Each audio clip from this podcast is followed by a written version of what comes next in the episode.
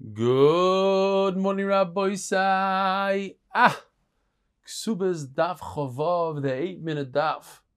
Today, we're going to learn a new concept called Harana, and also we're going to be discussing, among other things, whether one Eid who testifies today can even start with another Eid who testifies tomorrow, and many other things.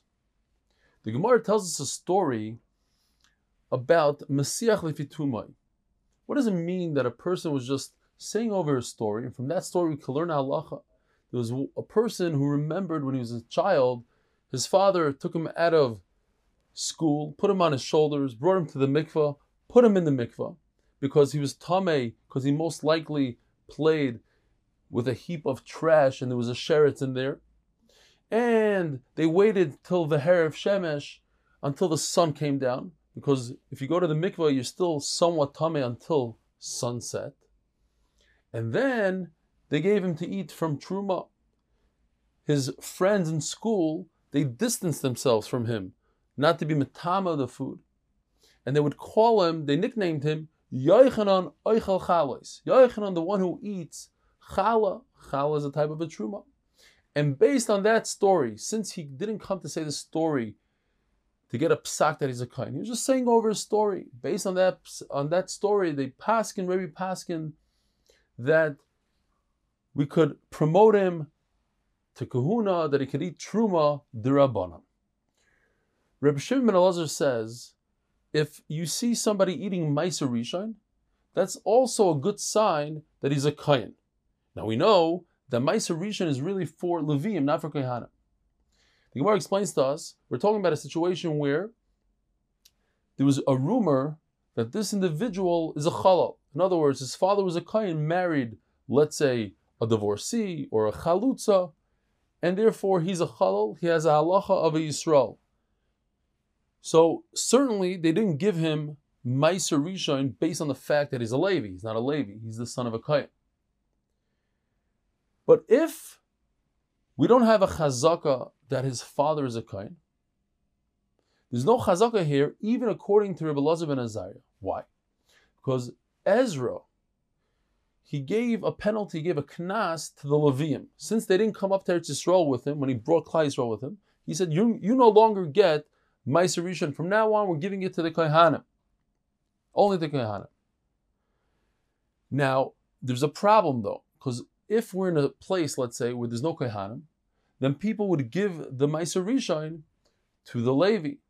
So just from the fact that you see somebody eating or receiving Meiser Rishon doesn't mean that he's a Kayan. Because perhaps he's a Levi and somebody gave him the Meiser Rishon when he wasn't supposed to or that there was no Kayan there.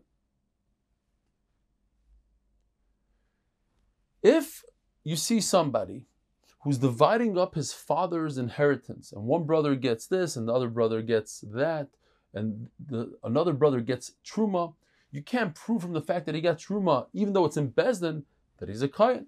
Because once again, Bezdin will divvy up the nechasim based on their value. And sometimes you have to give one of the sons truma, even though they're not certain that he's a kayan, maybe he'll go and sell it. That's also a possibility.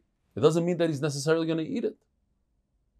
The Gemara tells us that according to everybody, in order to do an irur, in order to make a commotion, so to speak, about this kahuna, to uproot it, to contradict what we're saying that this person is a kain, you need at least two people. The Gemara tells us an interesting story or a case. If there was an irur, there was a coil, let's say, there was a rumor, as you see on the chart. To begin with, you have in step one, you have a kid who has a chazaka that he's a kain. But then a rumor came out that he's the son of a grusha, he's a chal. So we brought him down, we demoted him.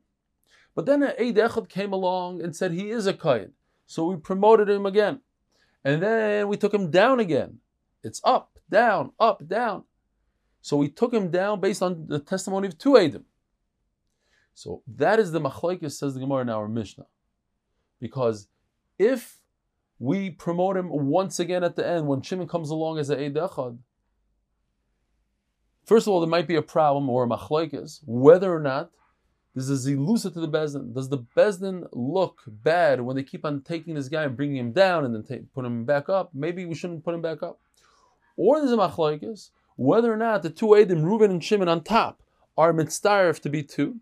Together with the chazaka, they'll beat the Edim below. And there's another machlokes not so tied into our sugya, but it's here in our sugya. Do the Edim need to see the testimony together, or perhaps not? In other words, for instance, what if one Eid says, I saw with my own eyes that Ruvain borrowed money from Shimon? The second Eid comes along and says, I didn't see the halva, I didn't see Shimon borrowing from Reuben, but I know from Shimon's mouth, I heard him admit to it. So you see, you have a case where there's a halva and a Can we combine those two items? Brand new Mishnah. When Klal is ruling, and a woman is nechbash, they put her in jail, let's say, for monetary reasons. She didn't pay taxes or something. So she doesn't lose her kashrus to her husband. We're not concerned that she was violated in jail because the non Jew is worried that if he violates the woman, he might lose the money. However, if the non Jews are ruling, so we learned this idea of hirana. It's a terrible idea. It's a concept where one would give his wife as collateral for a loan, and when the time comes to pay up and he didn't pay, she becomes the lender's wife. That's very severe. Now we have to be chayshish that she was violated. And the only way out of it is if she has Adim testifying that she wasn't violated. And Rav would say the same thing would apply to Nechbisha, which is a lesser madrega. It's not as severe. Over there, perhaps when the guy puts her in jail, maybe doesn't have the right, he's more fearful. There are some that wanted to be doichek and say that this halacha only applies b'hirana. However, if she was put in jail, nechbash, for nefashos, for capital punishment, then she's usher to her husband because we're concerned that maybe she was nisratza, she willingly went with the non-Jew, and that would make her usher to her husband. Have a wonderful day.